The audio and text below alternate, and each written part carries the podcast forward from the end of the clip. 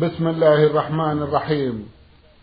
الحمد لله رب العالمين والصلاة والسلام على نبينا وسيدنا محمد وعلى آله وصحبه وسلم.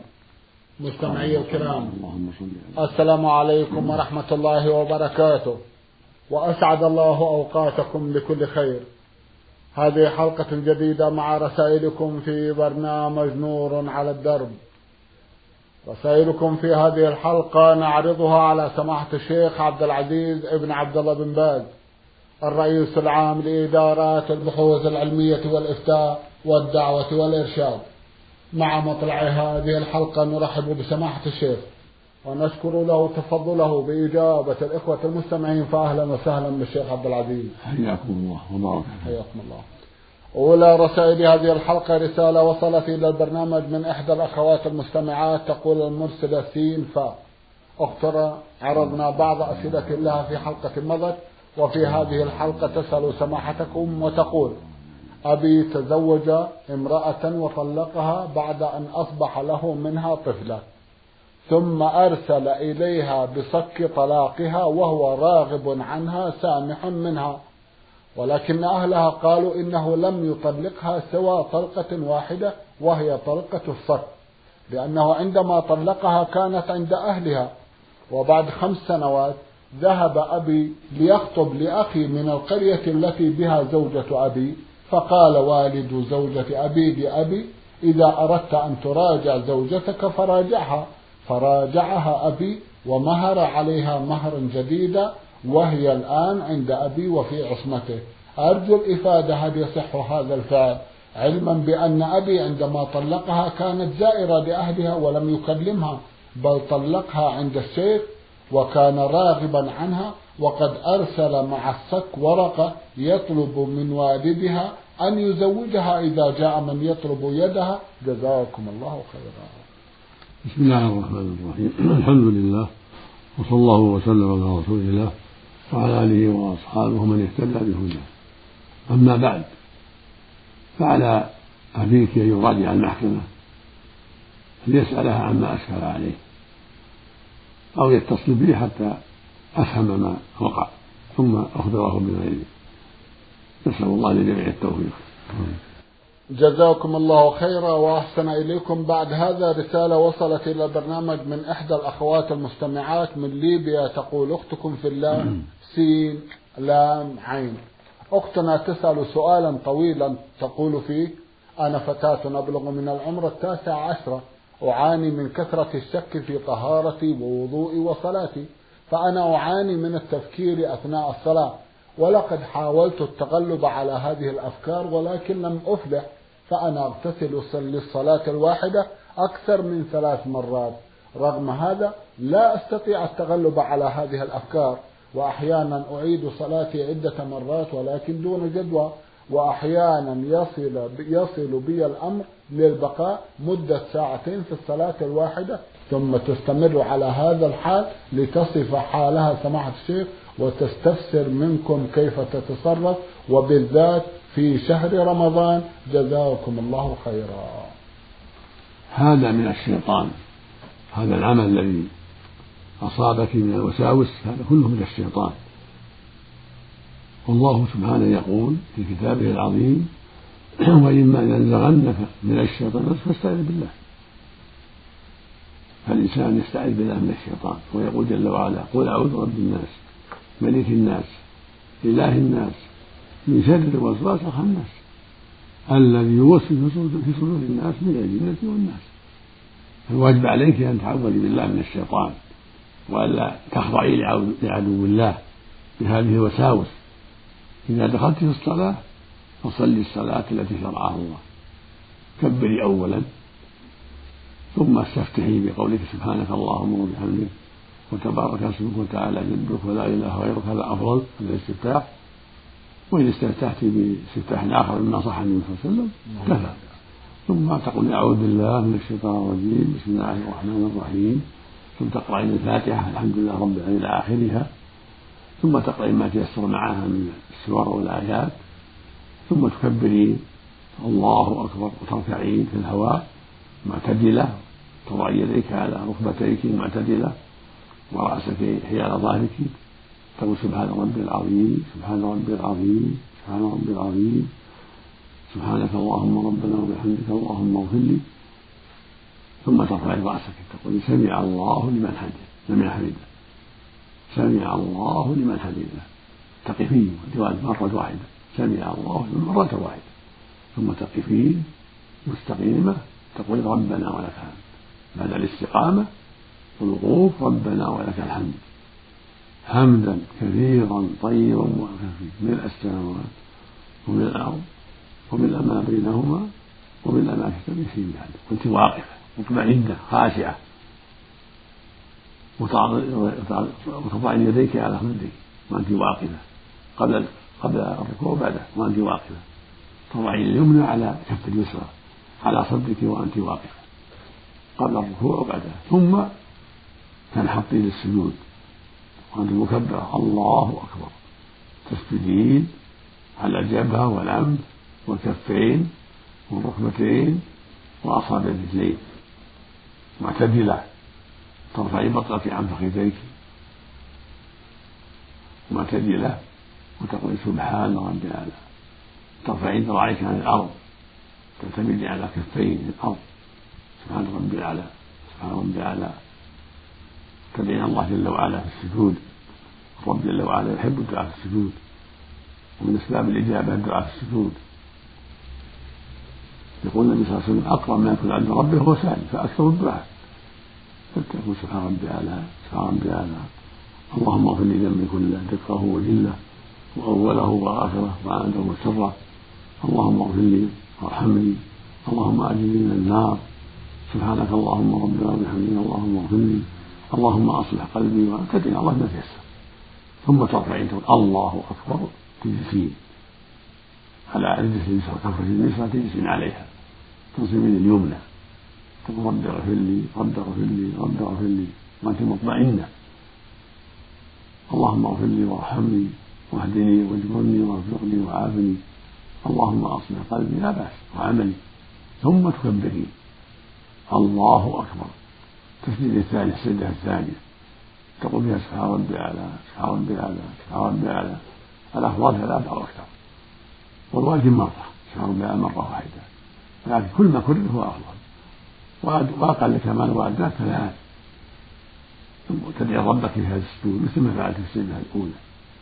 اللهم اغفر لي ذنبي كله دقه وجله وأوله وآخره وأنت وسطه كان النبي صلى الله عليه وسلم يدعو بهذا الدعاء. كان النبي صلى الله عليه وسلم يدعو بهذا الدعاء. وإذا دعوت بدعاء آخر قلت اللهم أصلح قلبي وعملي. اللهم يا مقلب القلوب ثبت قلبي على دينك اللهم اغفر لي ولوالدي اذا كان والدي مسلمين كله طيب السجود. ثم تكبرين قائمة للركعة الثانية سمي سمي بالله وتقرأين الحمد ثم تيسر معها ثم تركعين مثل الركوع الأول. سواء. تخضعين الركوع تطمئنين تضع يديك على ركبتيك معتدلة. ورأسك هي على ظهرك. وتفرجين أصابعك على الركبتين تجافين العرض عن الجنبين وأنت راكعة. سبحان ربي العظيم سبحان ربي العظيم سبحانك اللهم ربنا وبحمدك اللهم اغفر لي. والواجب مرة الواجب مرة واحدة. سبحان ربي العظيم. والتكرار ثلاثا أفضل وما زاد فهو أفضل وتقول مع هذا سبحانك اللهم ربنا وبحمدك اللهم لي مثل ما تقدم. سبوح القدوس ربنا الظهر إذا قلت هذا طيب أيضا الركوع والسجود. كان النبي يقول عليه الصلاة والسلام. ثم تركعين قائلة سمع الله لمن حمده.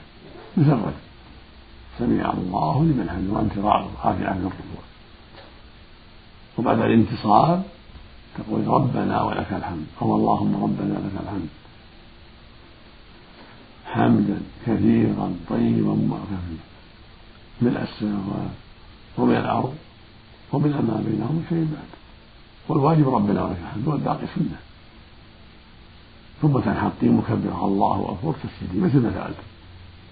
في الركعة السابقة. سجدتين. في كل سجدة تقول سبحان ربي أعلى سبحان ربي أعلى وتدعين الله فيها. تجلس بينهما جلسة مطمئنة بين السجدتين خاشعة مطمئنة. على يديك اليسرى تنصب اليمنى. تقول رب اغفر لي رب اغفر لي. ثم بعد الراحلة الله تعالى تجلسين للتشهد الأول. تقرأ التحيات. تعلمينها تدرسينها تحيات لله والصلاة والطيبات والصلوات والطيبات. السلام عليك أيها النبي ورحمة الله وبركاته. السلام علينا وعلى عباد الله الصالحين. أشهد أن لا إله إلا الله وأشهد أن محمد عبده ورسوله. الرجل والمرأة يقول هذا. أنا الرجل والمرأة جميعا. التحيات لله والصلوات والطيبات. السلام عليك أيها النبي ورحمة الله وبركاته. السلام علينا وعلى عباد الله الصالحين. أشهد أن لا إله إلا الله وأشهد أن محمدا عبده ورسوله. هكذا علم النبي أمه عليه الصلاة والسلام. علم أمته هذا التشهد. والأفضل أن تصلي على النبي. اللهم صل على محمد وعلى آل محمد كما صليت على إبراهيم وعلى آل إبراهيم إنك حميد. اللهم بارك على محمد وعلى آل محمد كما باركت على إبراهيم وعلى آل إبراهيم إنك حميد. كالرجل سواء ثم تقومين للثالثة في الظهر والعصر والمغرب والعشاء. تقومين للثالثة وإن قمت قبل الصلاة بعد قولك أشهد أن محمد عبده ورسوله كفى. والرجل كذلك. لكن الأفضل الإجابة بالصلاة على النبي صلى الله عليه وسلم في هذا التشهد ثم القيام إلى الثالثة تقوم مكبرة رافعة يديك عند التكبير عند القيام الثالثة. كما ترفعين عند الإحرام عند التكبيرة الأولى وعند الركوع وعند رفع ترفع يديك مثل الرجل. تقولين عند الرفع الله أكبر عند الإحرام. وعند الركوع وعند الرفع منه رافعة يديك عند التكبير وعند التسميع عند إذا رفعت من الركوع. قال سمع الله. تقول عند قولك سمع الله. فلا تكون رافعة يديك. كالرجل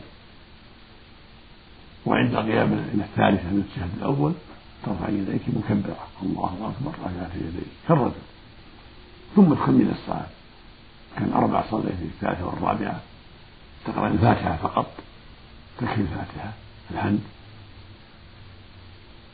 ثم بعد كمال الرابعة تأتي بها التشهد تحيات لله إلى آخره. صلي على النبي صلى الله عليه وسلم. ثم تقول اللهم إني من عذاب جهنم ومن عذاب القبر ومن فتنة المحيا والممات ومن فتنة المسيح الدجال. تدعي أيضا. بعد هذا الدعاء. كالرجل اللهم آتنا في الدنيا حسنة وفي الآخرة حسنة من عذاب النار. اللهم اغفر لي ولوالدي. إذا كان والداك مسلمين اللهم أجرني من النار اللهم أصلح قلبي وعملي اللهم اعني على ذكرك وشكرك وحسن عبادك كله طيب. اللهم أنا ظلمت نفسي ظلما كثيرا ولا يغفر الذنوب إلا أنت فاغفر لي مغفرة منه وارحمني إنك أنت الغفور الرحيم. كله طيب. كالرجل سواء تدعي الله ما تيسر. قبل السلام. ثم تسلمين تسليمتين. عن اليمين والشمال السلام عليكم ورحمة الله. السلام عليكم ورحمة الله. هذا المشهور. وهذا التسليم لابد منه فرض لا بد منه. وبذلك تمت الصلاة. وإياك والوساوس. إذا فعلت هذا انتهى لا تعيد الصلاة ولا تطوعين الشيطان. ولا تعيد القراءة. اعلم أنه من الشيطان. إذا وسوس في قلبك إنك ما فعلت يقول كذبت في نفسك. كذبيه بنفسك بقلبك. لا تطوعينه كمل الصلاة وانتهي منها ولا تعيدينها ولا الوضوء حتى الوضوء إذا فرغت منها تعيدينها ولا تطوعي الشيطان. أنت ترى أعضائك قد غسلتيها والحمد لله. فالصلاة كذلك. إذا فعلت ما ذكرنا فأنت قد صليت وترك الوساوس. ولا طوعين عدو الله بإعادة الصلاة. فليعلمي أنك بحمد الله انتهيت. وأن عدو الله إذا قال لك ما صليت أو ما فعلت كذا فهو كذاب. احذريه قولي أعوذ بالله من الشيطان الرجيم. ولو في الصلاة. إذا أشغلك قولي أعوذ بالله من الشيطان الرجيم. انفتي عن يسار ثلاث مرات. قولي أعوذ بالله من الشيطان الرجيم. ولو كنت في الصلاة. النبي صلى الله عليه وسلم علم بعض الصحابة. جاءه بعض الصحابة قال يا رسول الله إن الشيطان قد لبس علي الصلاة. قال قال ادخل عن يسارك ثلاث مرات وقل أعوذ بالله من الشيطان الرجيم ثلاث مرات قال الصحابي ففعلت فذهب هذا الله عني ما وجدت زالت الوساوس فأنت وهكذا غيرك من الناس من الرجال والنساء الذين يصابون بالوساوس عليهم أن يحذروا عدو الله وأن يتعوذوا بالله من الشيطان وأن لا يعيدوا وضوءا ولا صلاة. بل يكتفون بالمرة الواحدة ولا يطع عود الشيطان. إذا قال ما فعلت ما فعلت لا. يكذبه بقلبه يرغمه ويستعيذ بالله من شره ولا يطاول هذا هو الواجب على كل مسلم ومسلمة. رزقنا الله وإياك الاستقامة وأعاذنا وإياك من طاعة الشيطان. وأعاذنا أيضا وجميع المسلمين من طاعة الشيطان. نعم. اللهم آمين. جزاكم الله خيرا وأحسن إليكم. تسأل أختنا سؤالا آخر وتقول هل التطيب وغسل الوجه بالصابون يفطر الصائم أم لا؟ التطيب لا يفطر الصائم. الطيب بزين العود أو الورد في ثيابه أو بالبخور في ثيابه لا يفطر الصائم. الطيب مطلوب. وهكذا إذا غسل وجهه بالصابون أو بغير الصابون لا يضر لا يضر الصوم. لكن لا يتنشك الطيب البخور والعود. لا يتنشكه لأن بعض أهل العلم يرى أنه يفطر لأن له نفوذ في الدماغ. فلا يتدخل في حجمه. يعني لا يصاع عطله إذا جاء تحت ثيابه أو مر به الدخول ما قصده فلا يضر. وهكذا الأطياب الأخرى. الطيب من دهن العود دهن الورد. لا بأس. وهو صحيح. جزاكم الله خيرا. هل يجوز لي لمس المصحف أثناء العذر الشهري أو لا؟ إذا كنت الحيض والنفاس تقرأين عن ظهر قلب غيب تقرأين لا بأس على الصحيح. تقرأين القرآن. يعني مدة تطول. مدة الحيض والنفاس تطول. فلا بأس أن تقرأ الحيض والنفاس منها عن ظهر قلب غيب أما المصحف لا لا تقرأ المصحف لكن إذا دعت الحاجة تراجع آية أو بعض الآيات تكون من وراء الحجاب من طريق القفازين أو تلف على يدها شيء تراجع المصحف. حتى تعرف الآية التي غلطت فيها لا بأس عند الحاجة. أما الجنوب لا اللي عليه جنابة لا لا يقرأ حتى يغتسل. لا من المصحف ولا عن ظهر قلب حتى يغتسل. لأن الرسول صلى الله عليه وسلم كان لا يقرأ وهو جنوب ويقول أما الجنوب فلا ولا آية. يعني حتى يغتسل أما حديث أن الحائض لا تقرأ القرآن فحديث ضعيف. حديث لا تقرأ الحائض ولا شيء من القرآن حديث ضعيف. والثابت إنما هو الجنوب خاصة نعم. جزاكم الله خيرا وأحسن إليكم من دولة قطر المستمع الصديق إدريس محمد. يسأل سماحتكم فيقول سمعت بعض المصلين في بداية سورة الفاتحة يبدأون بالحمد لله رب العالمين بدون بسم الله الرحمن الرحيم والبعض الآخر يسمي فمن هو الذي على صواب؟ جزاكم الله خيرا. المشروع للإمام والمأموم والمنفرد لكل قاعدة أن يسمي. الفاتحة وغيرها من السور. يبدأ بالتسبيح. إلا براءة سورة التوبة تبدأ بالتعوذ بالله من الشيطان الرجيم. لم يرد فيها التسبيح. وأما بقية السور فإن يبدأها بسم الله الرحمن لكن في الصلاة يسر بها. ولو كانت جهرية كالمغرب والعشاء والفجر يسر بها ويبدأ جاهرا الحمد لله يجهر بالحمد. كان النبي صلى الله عليه وسلم يسر بها. والصحابة كانوا يسرون بها. فإذا أراد القراءة في الظهر في المغرب والعشاء والفجر والجمعة يسر بذلك يسر بالتسمية ويبدأ قول الحمد لله رب العالمين. جاهرا.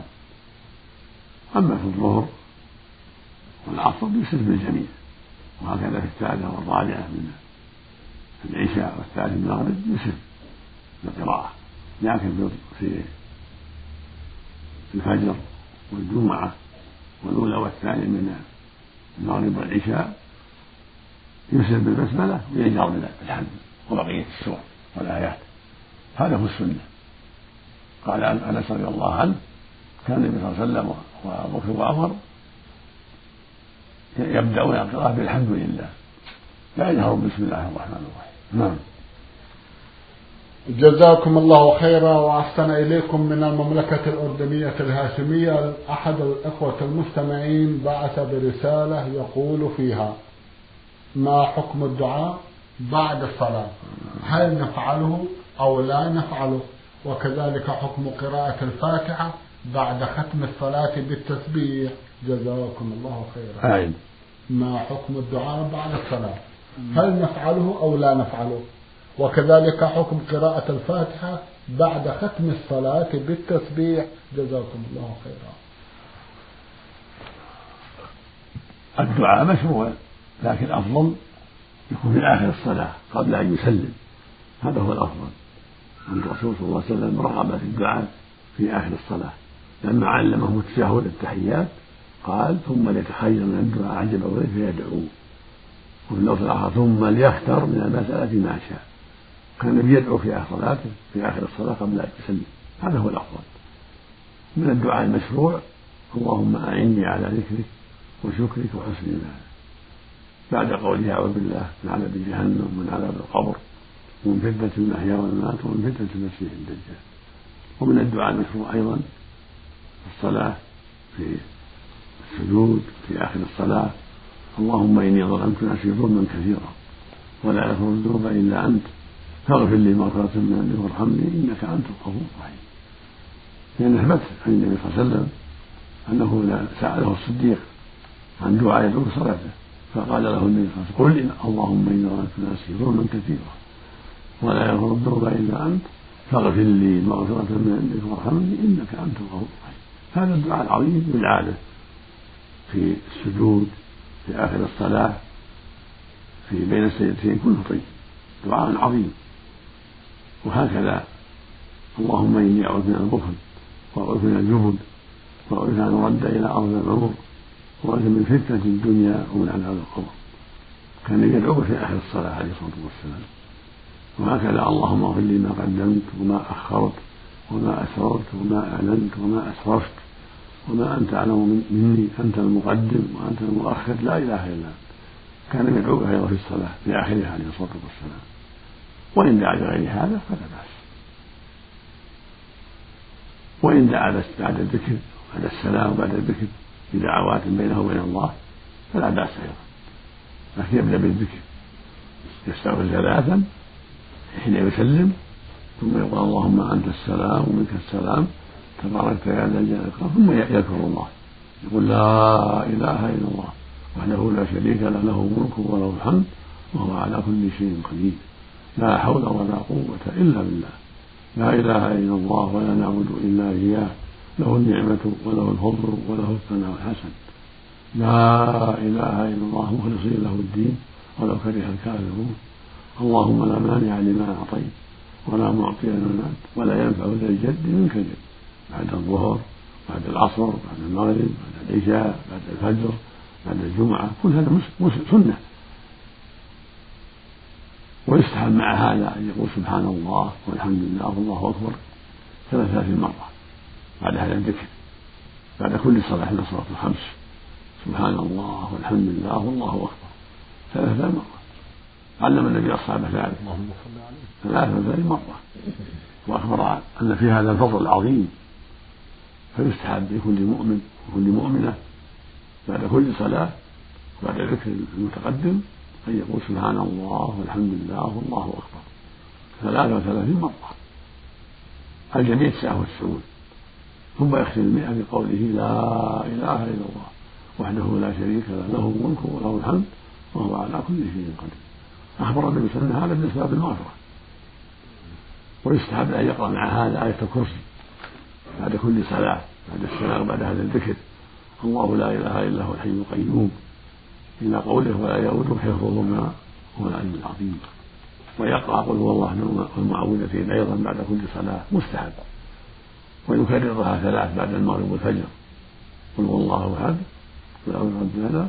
قل أعوذ بالناس يستحب تكرارها ثلاث مرات بعد الفجر وبعد المغرب وعند النوم. سنة. أما بعد الظهر والعصر والعشاء مرة واحدة. كل هذا مستحب.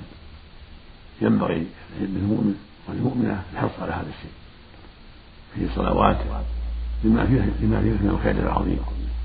أما الحمد فلا فلا يشرع قراءتها بعد الصلاة. ما ورد أنها تقرأ بعد الصلاة. الحمد لله رب العالمين. لا نعلم في الأحاديث الصحيحة ما يدل على أن تقرأ بعد الصلاة. وفق الله الجميع. اللهم آمين. جزاكم الله خيرا وأحسن إليكم. يسأل سماحتكم فيقول ما حكم الامام الذي يدخر ويسبل الثياب ويحلق لحيته أو يقص اللحية إلا قليلا منها كعلامة تدل على اللحية؟ ما حكم امامته للناس؟ أرجو الإفادة له ولنا ولكل أمثالنا. جزاكم الله خيرا. هذه مسائل معاصي حلق اللحية معصية قصها كذلك. لأن الرسول صلى الله عليه وسلم قال قصوا السواري ضعفوا اللحى. قصوا السواري وغفروا اللحى. خالف المشركين. خالف المجوس. هكذا التدخين لا يجوز لما فيه من المضار العظيمة. هكذا الإسبال تحت الكعب لا يجوز للرجل. كل هذه المعاصي يجب الحذر منها. ولا يجوز للإمام ولا غير الإمام تعاطيها. وإذا كان يتعاطى على كان حقا على المسؤولين عن المسجد أن يلتمسوا غيره إذا لم يتب والصلاة صحيحة. الصلاة خلفه صحيحة؟ لكن ينبغي للمسؤولين عن المسجد أن يلتمسوا إماما أصلح منه والواجب عليه التوبة إلى الله من شرب التدخين من الدخان من حلق اللحية من الإسباب النبي صلى الله عليه وسلم يقول ما أسلم الكعبين من الإزار فهو في النار. فإسباب خطر عظيم منكر كبير. ويقول صلى الله عليه وسلم لا لا يكلمهم الله ولا ينظر بهم يوم القيامة ولا يزكيهم ولهم عذاب أليم المسلم الإزارة. والمنان فيما أعطى والمنفق وسعته بالحلف الكامل رواه مسلم في الصحيح. ويقول صلى الله عليه وسلم من جر ثوبه خيلا لم ينظر لله إلا يوم القيامة. كان خيلا صار أعظم في الإثم. وإن جره ما قصد الخيلاء كان أشد كان محرما ومن وسائل الكبر ولكن يكون إثمه أخف من إثم المتكبر. وكله محرم كله منكر هذا هو الصواب. ولو ما قصد الخيلاء ما يجوز له اسم الحيال وهذا من وسائل الخيلاء. ومن الإسراف. ومن تعريض الثياب للنجاسات. فلا يجوز. والتدخين شره عظيم. الواجب تركه والحذر منه. وفق الله الجميع. اللهم آمين. جزاكم الله خيرا وأحسن إليكم. يقول والدتي امرأة كبيرة في سن الخمسين تقريبا أو ربما تزيد. فهل يلزمها الزي الشرعي النقاب عند الخروج من المنزل؟ علما بأنها ترتدي زيا محتشم ولا تظهر إلا الوجه والكفين فما هو الأفضل؟ وما العمل فيما لو لم تطع أمرنا؟ جزاكم الله خيرا. أم خمسين لا تزال قوية لا تزال القواعد ولا تزال النفوس تميل إليها. فالواجب عليها التستر وعدم التكشف. الله يقول والقواعد من النساء اللاتي لا يرجون نكاحا فليس عليهن جناح أن يضعن ثيابهن غير متبرجات بزينة. ثم قال سبحانه وأن يستأثرن خير لهن وقواعد العجائز اللي لا يلتفت إليهن ولا يتزين أما بنت الخمسين فهي حتى الآن فيها بقية. فالذي ينبغي لها التستر والواجب عليها التستر وعدم التزين. عند الرجال الأجانب أما بين النساء فلا بأس له رأس بين النساء مثل غير هذه النساء. لكن عند الرجال تستر. وجهها الخمار النقاب كفيها بثيابها لأن هذا أبعد عن الفتنة. ولعموم قوله سبحانه وإذا سألتموهن متاعا فاسألوهن من وراء الحجاب. ذلكم أطهر لقلوبكم وقلوبهم.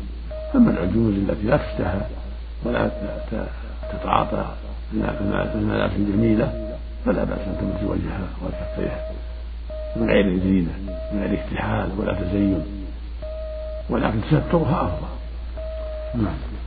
جزاكم الله خيرا وأحسن إليكم سماحة الشيخ في ختام هذا اللقاء. أتوجه لكم بالشكر الجزيل بعد شكر الله سبحانه وتعالى على تفضلكم بإجابة الإخوة المستمعين.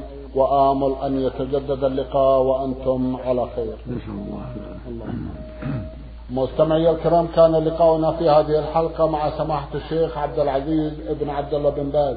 الرئيس العام لإدارات البحوث العلمية والإفتاء والدعوة والإرشاد. شكرا لسماحة الشيخ. وأنتم يا مستمعي الكرام شكرا لحسن متابعتكم. وإلى الملتقى. وسلام الله عليكم ورحمته وبركاته.